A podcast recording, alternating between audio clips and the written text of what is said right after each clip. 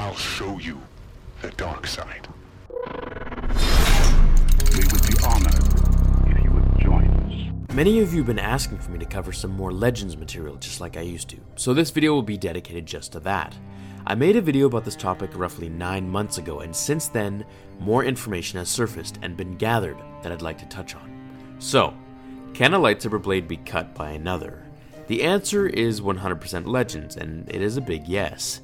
There are a few things that can physically block lightsaber attacks. Some force fields can resist them, though if pressed long enough with a lightsaber, it can short out the field generator. Phrik, Mandalorian iron, and cortosis, which is a very rare mineral that shorts out lightsaber blades that hit it, just like Vader against several Jedi Masters, where one hit him with a cortosis blade, though some sabers are more resistant than others. The only lightsaber to overpower and break through a Jedi's blade is a Sith's synthetic crystal, which again is Legends.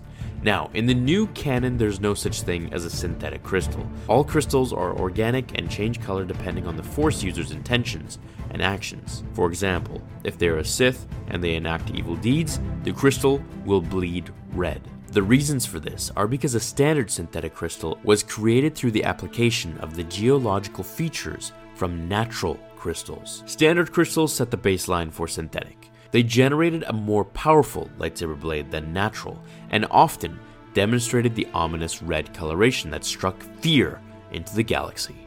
You're so right. Synthetic Sith crystal blades were so powerful that they had the rare potential to break the blade of standard lightsabers by overloading the energy matrix and instantly burning out the other lightsaber. Though this happened extremely rarely, it was a known and frightening possibility in combat. However, synthetic crystal generated lightsaber blades, or also known as just synth crystals, were in general less maneuverable than the blades generated by natural ones, and were overall more unstable, causing them to have the rare chance to do any of the following flicker, shut down without the user's command, or become defective until examined further. Imagine dueling your opponent and then your lightsaber just dies on you mid block.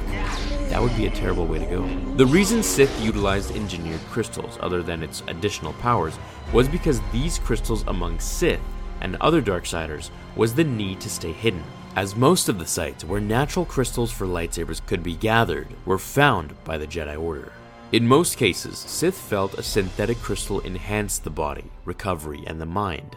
The creation of a synthetic crystal was superior to the more passive Jedi method of gathering of natural crystals, which was looked on as relying on the untamed wilds of space to provide. In fact, the creation of synthetic crystals were seen by Darksiders to be an indication of a more prominent authority over the Force.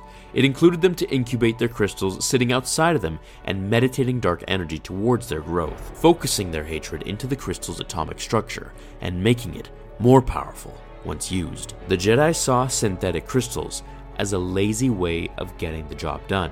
They felt you had to earn your crystal through journeys and adventures sent by your master. This could not be done with a synthetic one that you just made. The flickering of the synthetic crystal makes me think of Kylo's crystal.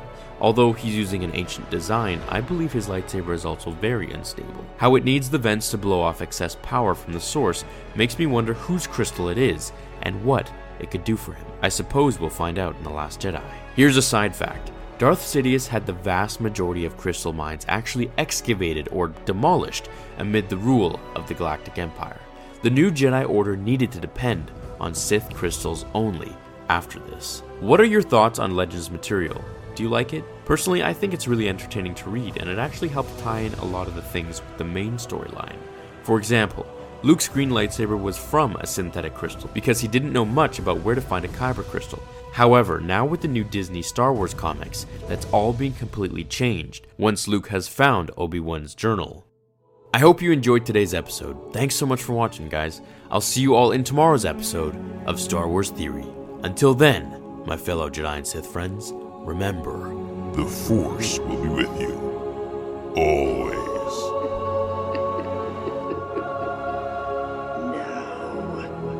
fulfill your destiny.